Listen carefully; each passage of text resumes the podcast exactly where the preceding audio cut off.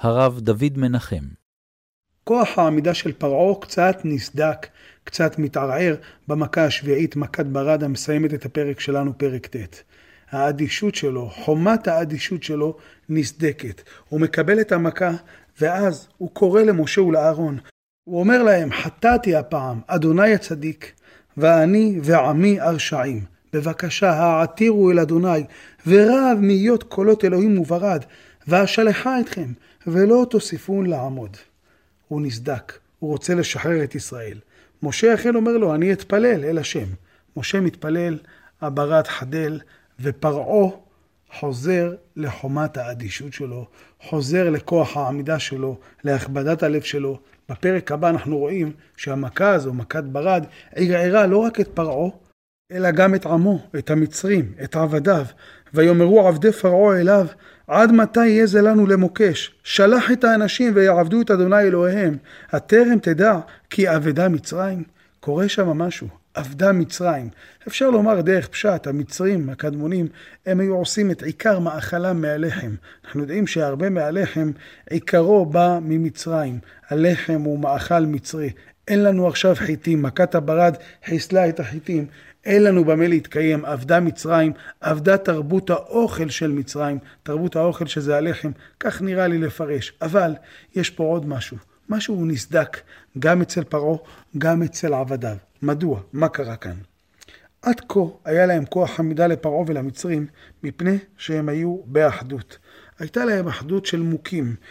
פטריוטיות מתעוררת בזמן שאנשים מקבלים מכה.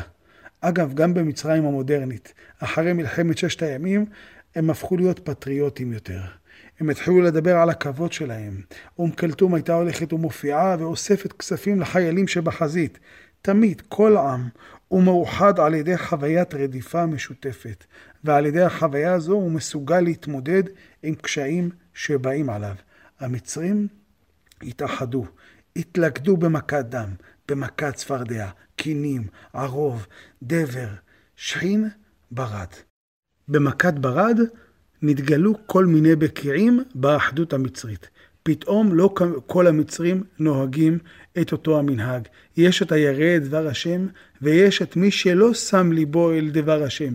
הירא דבר השם, הניס את עבדיו ואת מקנהו אל הבתים, ואשר לא שם ליבו אל דבר השם, עזב אותם בשדה, והם הוכו. זאת אומרת, כבר המצרים לא נמצאים בדעה אחת. התגובה שלהם כלפי המכות איננה תגובה אחת. יש להם אפשר לומר פירוד, פירוד דעות, ריבוי מפלגות, ריבוי דעות, האחדות נעלמה מהם. חלק מהם רוצים הפסקת אש, חלק מהם הולכים עד הסוף על כל הקופה, משחק סכום אפס.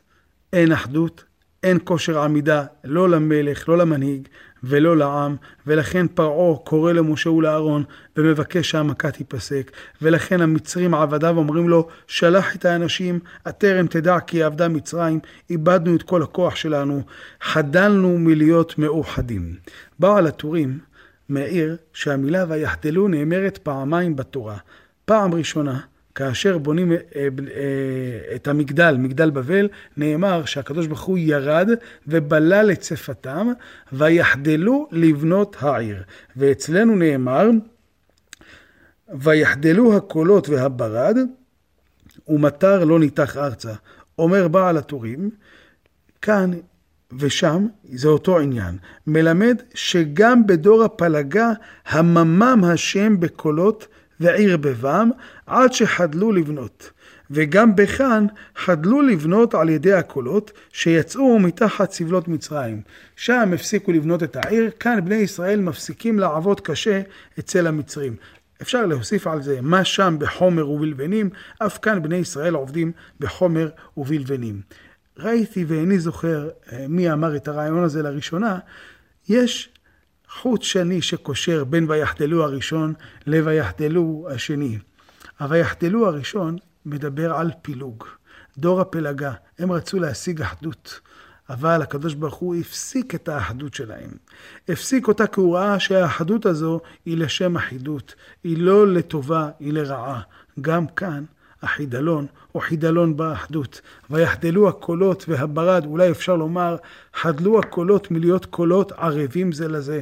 כל אחד יש לו מנהג אחר, כל אחד אומר דעה אחרת. האחדות המצרית נסדקה, כבר אין להם כוח לעמוד מול משה, מול בני ישראל. כוח ההתנגדות שלהם היה באחדותם.